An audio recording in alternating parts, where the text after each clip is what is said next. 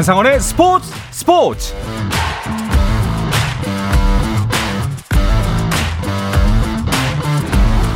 스포츠가 있는 저녁 어떠신가요? 아나운서 한상원입니다. 오늘 하루 이슈들을 살펴보는 스포츠 타임라인으로 출발합니다.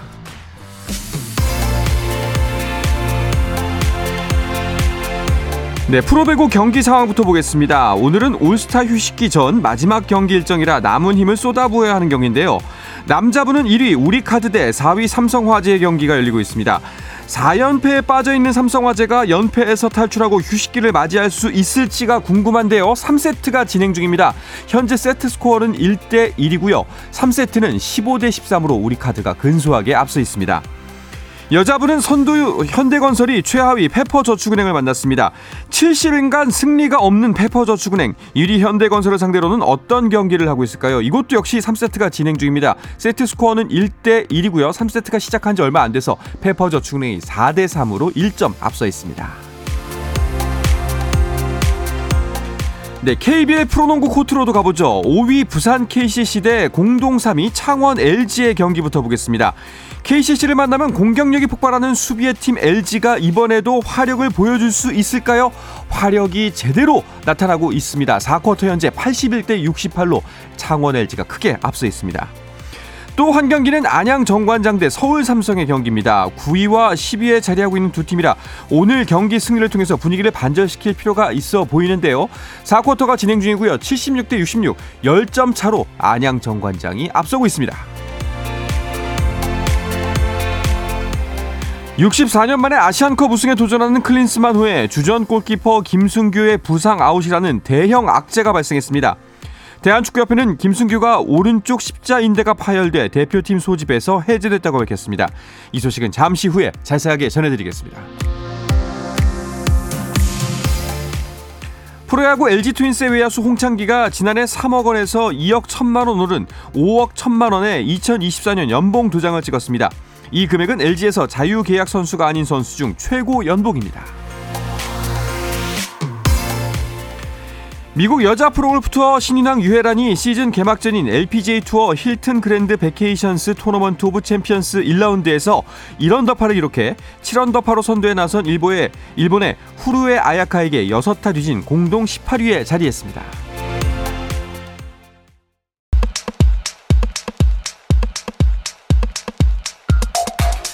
금요일 저녁 축구 이야기 축구장 가는 길 시작하겠습니다. 중앙일보의 송지훈 기자, 서우정 축구 전문 기자와 함께합니다. 어서 오십시오. 안녕하세요. 안녕하세요. 반갑습니다. 자, 지난주에는 두 분과 개막전을 앞둔 상황에서 이야기를 나눴는데 벌써 이제 조별리그 2라운드들이 치러지고 있습니다. 네, 지난주에 조별리그 시작해서 벌써 1라운드 마쳤고요. 지금은 2라운드 이제 중반 일정을 이제 진행되고 있는 상황입니다. 24개 나라가 출전했거든요. 4개국씩 총 6개 조, A조부터 F조까지 나눠서 지금 하고 있는데 두 번째 경기를 치른 시점에 일찌감치 16강 진출 확정 지은 나라들도 이제 나오기 시작했습니다. A조의 카타르, 뭐 B조의 호주 같은 나라들이고 지금 두 나라 모두 2연승이고요. 오늘 D조의 일본이 16강 진출 확정될 가능성이 있고 음. 우리나라는 내일 저녁 8시 30분에 두 번째 경기 치릅니다. 상대 팀은 요르단입니다. 네. 어, 그런데 단신에서도 간략하게 말씀을 드렸습니다만 우리 대표팀 클린스만호 대형 악재가 터졌습니다. 부상 악재예요. 네, 어, 지금 주전 골키퍼죠. 크리스만 감독 부임 후에도 계속 높은 신뢰를 받고 있던 골키퍼 김승규 선수가 어, 오른쪽 무릎을 어제 훈련 중에 다쳤습니다. 네. 현지 병원에서의 자기 공명 영상 촬영을 진행했는데 십자인대가 다쳤다라는 소견이 나왔고 뭐 더 이상 어떤 훈련이나 경기를 소화하기 어려워진 김승규 선수는 이제 국내로 들어와서 어, 치료에 들어갑니다. 그러면서 대회 중에 전력 이탈자가 발생하게 됐습니다. 네, 방금 지금 일본과 이라 크의 경기 상황인데요. 2차전. 이라크가 전반 4분 만에 골을 넣었어요. 1대 0입니다. 그 제가 생각했던 거와 조금 다른 방향으로 이제 흘러가긴 하는데 아직은 네. 초반이니까요. 네, 그 이라크 선수들 상당히 잘 아. 예, 만들어진 플레이로 넣었던 것 같고요. 네, 지금 순간 보고 있는데 그렇죠. 지난 베트남전에서 사실 지금 일본의 주전 골키퍼인 스즈키 자이온 선수가 좀 실수가 있어가지고 많은 지적을 받았는데 이 선제 실점 장면에서 약간 펀칭 미스가 나왔네요. 음, 그러게요. 잘 걷어내지 못한 공을 이제 헤더로 골로 연결시켰습니다.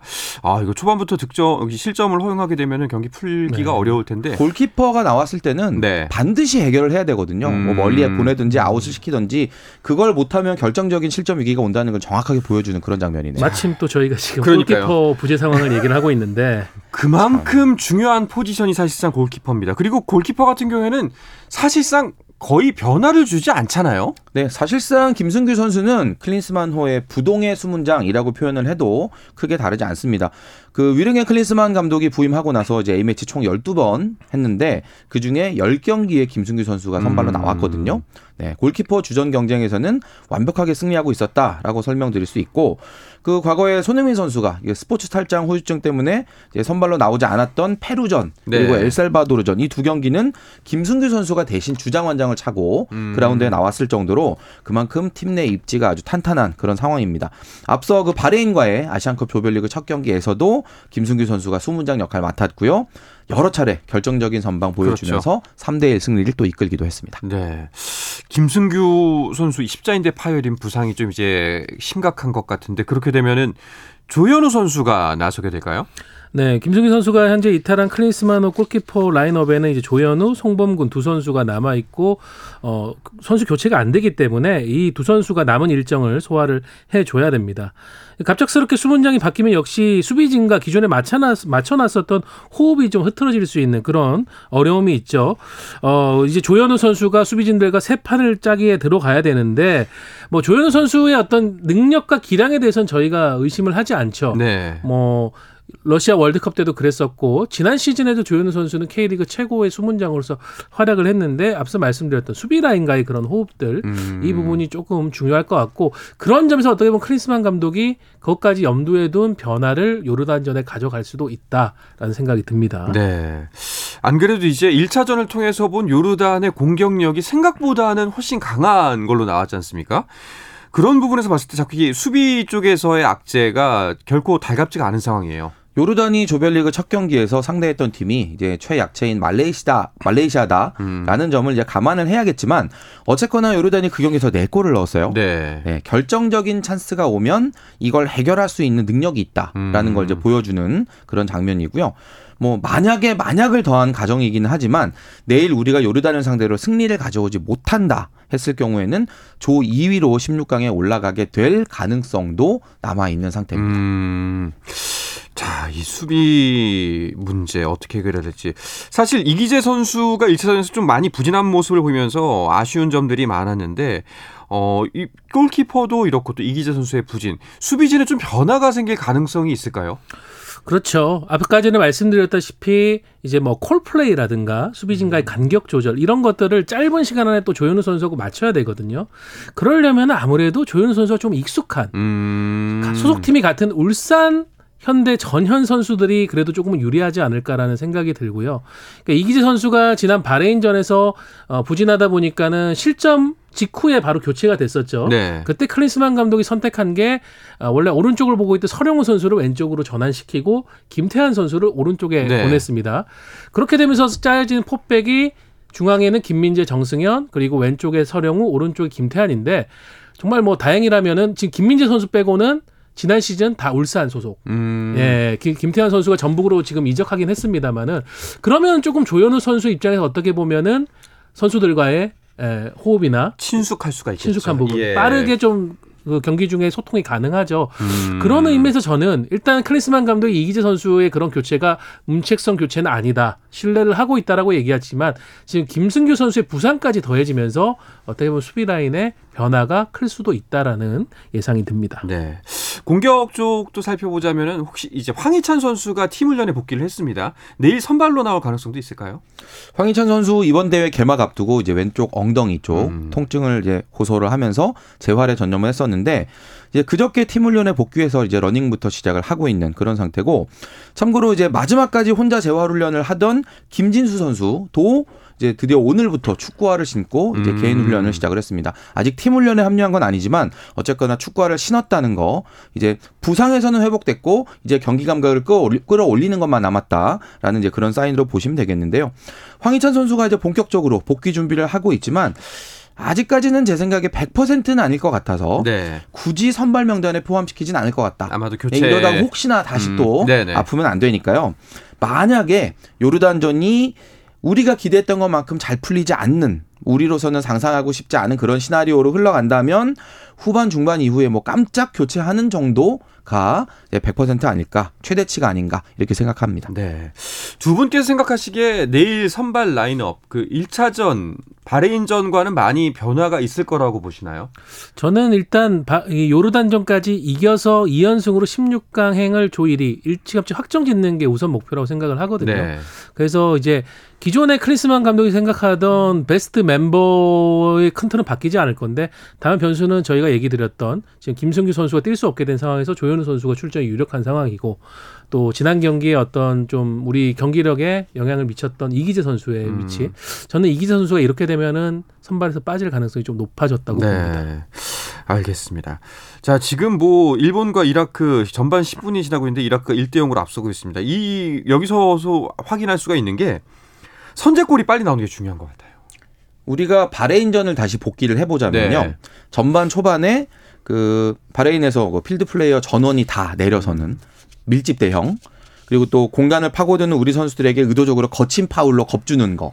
예, 정말 그 우리가 정말 전형적으로 그 중동을 상대할 때마다 느끼는 그런 약간 그 끈적스러움 네. 네, 이런 축구를 보여주다가 이것 때문에 우리가 좀 애를 먹다가 황인범 선수의 선제골이 나온 이후에 뭔가 좀 이 그렇죠. 선수들이 밀집을 풀면서 오히려 경기가 잘 풀리는 그런 모습들이 있었거든요.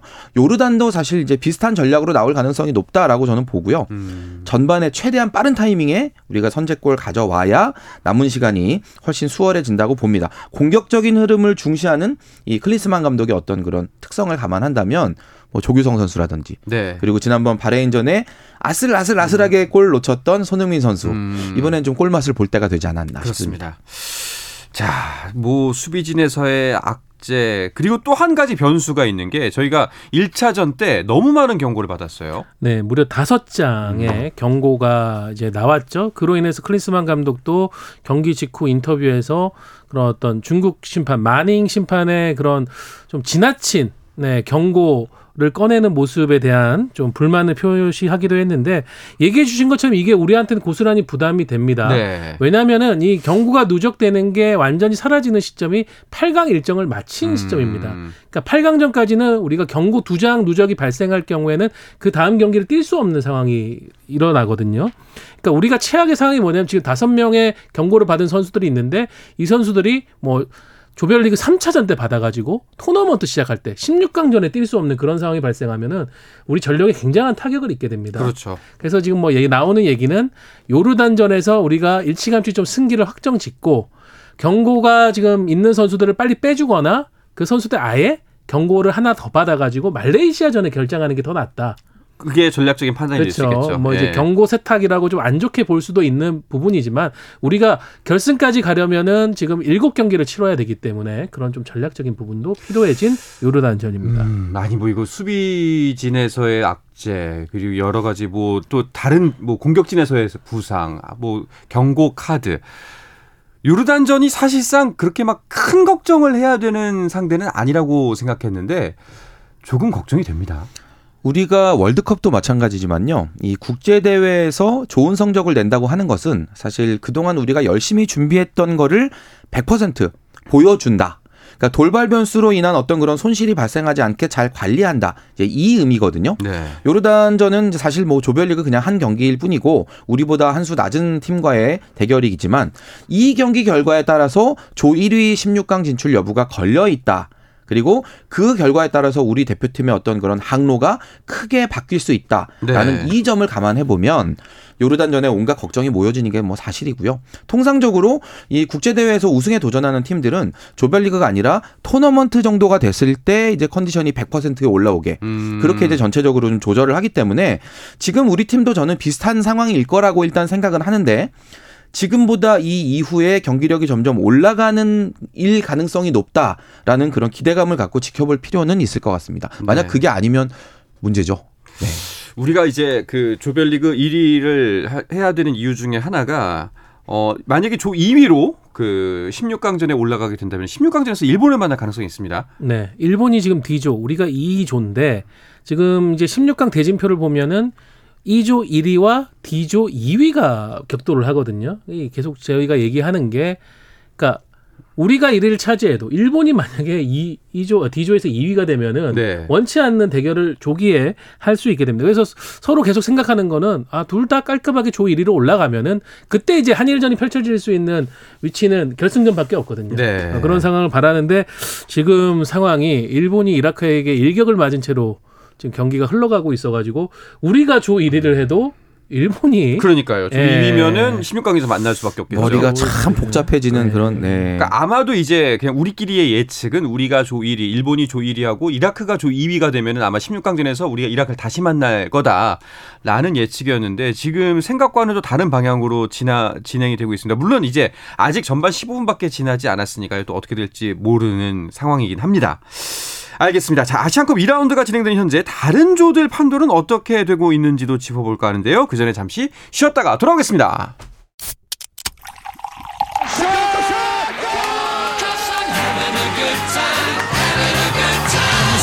치열한 하루를 보낸 당신과 함께 마시는 짜릿한 스포츠 한 모금. 매일 저녁 8시 30분 한상원의 스포츠 스포츠. 네, 금요일 저녁에 축구 이야기 축구장 가는 길 듣고 계십니다. 서호정 축구 전문 기자 중앙일보의 송지훈 기자와 함께하고 있습니다. 자, 아시안컵 이야기 계속 이어나가 보겠습니다. 조별로 쭉 한번 짚어보죠.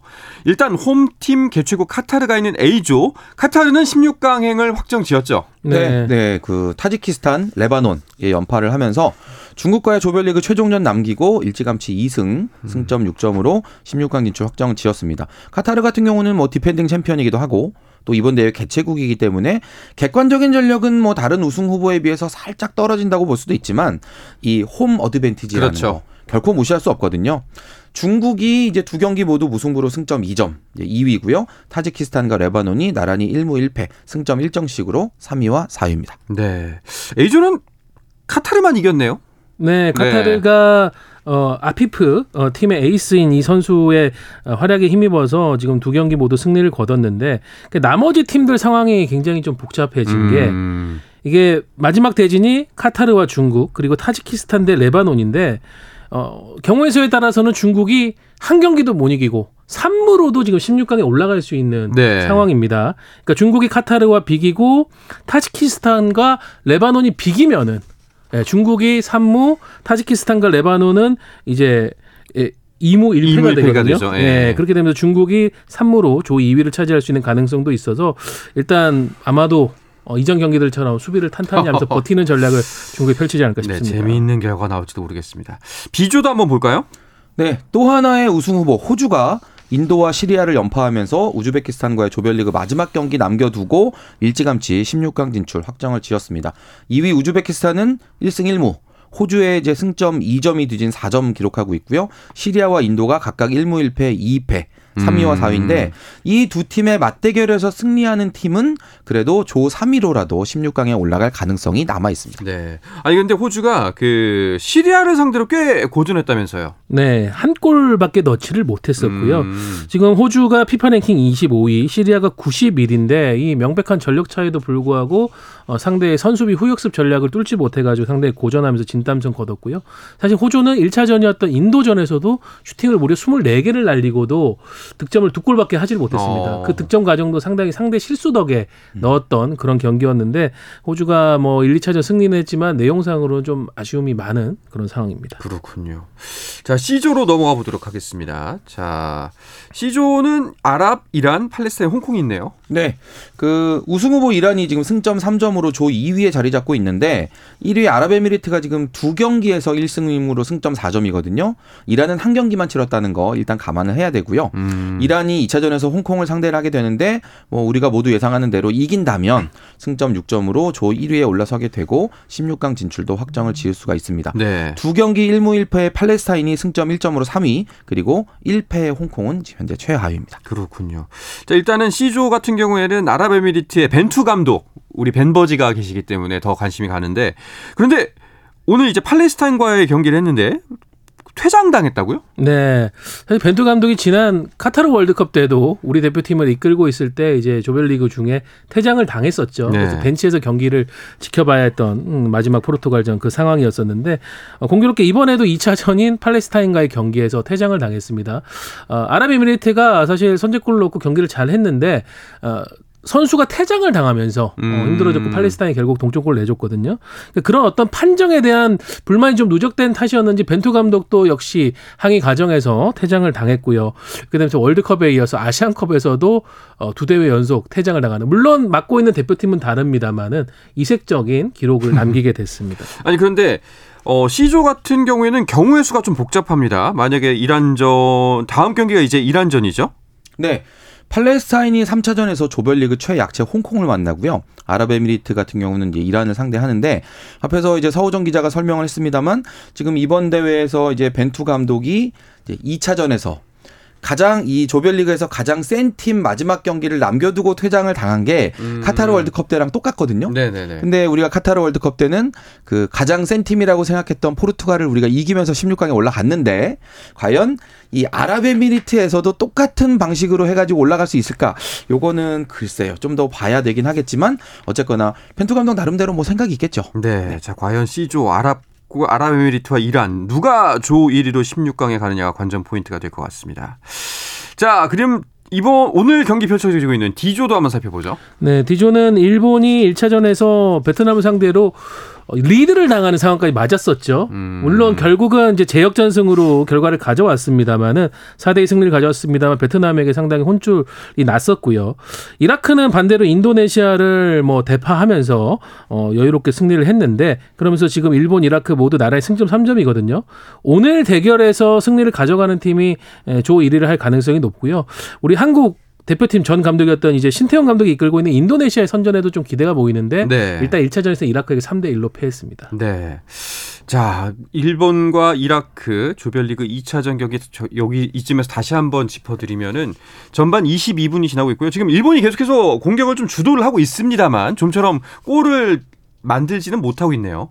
네, 그렇습니다. 지금 뭐 일본 나름대로 이제 이라크를 상대로 준비해 온 게 많을 텐데 일단 첫 실점이 너무 일렀고요. 맞아요. 그리고 그게 뭔가 준비가 되어 있지 않은, 그러니까 전열이 가다듬어지지 않은 상태에서 실점을 했기 때문에 음. 다소 그 부분에 혼란을 느꼈던 것 같고 일단 지금은 다시 보면 일본스러운 축구를 하고 있죠. 네. 네. 전체적으로 경기를 주도하면서 가고 있기 때문에 뭐 이런 흐름이라면 글쎄요 상황은 다시 바뀔 수도 있죠. 참 이라크가 일본을 결정적인 순간에 많이 좀 네. 누르는 편이거든요. 어. 94년 미국 월드컵 가는 과정에서 도하의 어떤 우리는 도하의 기적이었고 음. 일본 도하에 참사했는데 그때도 이라크에게 당했고 2015년 아시안컵 때도 이라크에게 발목이 잡혀서 일본이 8강에서 탈락했었거든요. 네. 그런 면을 본다면 오늘 지금 상황도 굉장히 흥미롭습니다. 아마 그래서 지금 이라크에게 먼저 실점을 하고 가는 이 상황이 우리는 그냥 어 일본이 먼저 한 골 먹었네요 정도겠지만 일본 응원하는 분들에게는 굉장히 충격적인 상황일 수 있을 것 같아요. 트라우마를 되살리는 아또 이라크야 예. 약간 그런 느낌으로 지금 보고 있을 수 있을 것 같습니다. 아 그래서 우리 입장에서는 사실상 일본이 이겨야 되는 거 아닌가요?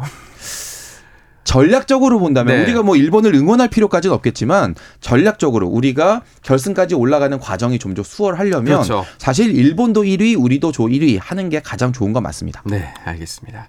자, 2조는 우리나라가 속해 있는데요. 많이 이야기됐으니까 넘어가도록 하고 F조로 가볼까요? 네, F조도 상황이 조금 예상외로 흘러가고 있는데 당연히 조이를 차지할 거라고 생각했던 사우디아라비아가 1차전에서 오만을 상대로 어 거의 뭐 한 85분까지 끌려가다가 마지막에 두 골을 만들면서 극적인 승리를 어 이끌어냈습니다. 어 지금 사우디아라비아는 연봉이 300억에 육박하는 만치니 감독이 이끌고 있거든요. 네. 이번 대회 연봉 1위 수령 감독이고 2위인 크리스만 감독과는 거의 10배 차이가 난다고 알려져 있는데 아무리 세계적인 명장을 비싸게 데리고 와도 팀의 경기력을 한 번에 바꾸는 것은 역시 쉽지 않구나라는 생각이 들고 네. 태국이 또 키르키스탄을 대파하면서 지금 일단은 조 1위로 1위에 올라 있습니다. 네. 자, 뭐 조별리그 일단 한 바퀴는 다 돌았고요. 각 팀, 각 조마다 이제 2차전을 치르고 있는 상황인데 1차전에서는 큰 이변이라 부를 만한 거는 없었어요. 네, 이번 대회에서 이제 우승에 도전할 만한 빅 5를 꼽는 게 우리나라와 일본 이외에 이제 호주, 이란이 있고 이제 기준을 보는 게 그 관점에 따라서 마지막 한 팀을 카타르로 보기도 하고 또 사우디아라비아로 보기도 하고 그러는데 어쨌거나 지금 제가 언급했던 이 나라들 이제 한 경기든 두 경기든 치른 경기는 조금씩 다르지만 모두 다 승리하면서 일단 클래스는 보여주고 출발을 했어요. 네. 이제 2라운드 일정도 중반을 향해 가는데 남은 경기에서 과연 그 우승 후보들 중에 복병에게 발목을 잡히는 팀이 나올지 궁금하고 이기적인 생각이지만 우리는 아니면 된다. 네, 일단 그 생각은 정말 이변, 확고합니다. 그쵸. 우리는 그 이변의 주인공이 아니었으면 좋겠고 지금 일단은 뭐 일본과 이라크전 이변 이변 이응 정도 썼어요 지금 이변에서 여기서 이게 이변이 될지 일반이 될지는 모르겠지만 예 아직은 1대 0인 상황으로 계속해서 진행되고 있습니다. 자 내일 있을 요르단전 어, 두 분이 생각하시기에 이것만큼은 조심해야 된다 아니면 이, 이 부분을 잘 해야 된다 하는 지점이 있다면 뭐가 있을까요? 네. 요르단의 어떤 저돌적인 플레이에 우리가 너무 또 이런 시간에 경고가 발생하면은 팀 아. 멘탈이 흔들릴 수가 있습니다. 네. 거기다 요르단에는 지금 프랑스 무대에서 활약하고 있는 요르단의 손흥민, 요흥민인 알타바리 선수가 경기에 이로거든요. 이 선수의 저돌적인 드리블링을 초반부터 잘 제어해야 되겠습니다. 네 서우정 기자 는 어떻게 생각하세요? 아니 그 송지훈 기자 는 어떻게 생각하세요? 그 사실 이번 경기에 앞에도 말씀드렸지만 많은 게 걸려 있어요. 우리가 조 1위로 16강에 진출하느냐 그 여부도 걸려 있고 정말 여러 가지로 네. 중요한 경기인 건 맞는데 그런 걸 자꾸 생각하면 머릿속이 복잡해집니다. 음 이런 상황에서는 가장 머리를 비우고 단순하게 하는 게 그렇죠. 오히려 정답일 수 있고 음. 그래서 저는 그 우리 선수들에게 딱 요거 한마디만 드리고 싶어요. 우리가 누구? 대한민국. 그렇죠 우승 후보입니다. 요거만 생각하고 뛰면 될 것 같습니다. 네. 부디 다음 주에는 기분 좋은 단신으로 여러분 찾아뵐 수 있으면 좋겠습니다. 자, 오늘은 이야기를 끝으로 금요일 저녁에 축구 이야기 축구장 가는 길 마치도록 하겠습니다. 중앙일보의 송지훈 기자, 서우정 축구 전문 기자와 함께 했습니다. 두 분 고맙습니다. 감사합니다. 네, 잠시 안내 말씀드리겠습니다.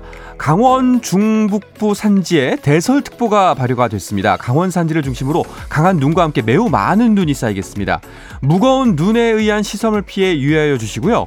빙판길과 도로 살얼음이란 사고 등이 발생할 수가 있으니까요. 차량 운행 시 교통 안전과 보행자 안전에 각별히 주의하시기 바랍니다. 자, 주말 스포츠 스포츠는 9시 20분부터 함께 하실 수가 있고요. 저는 월요일 저녁 8시 30분에 돌아오겠습니다. 한상원의 스포츠 스포츠!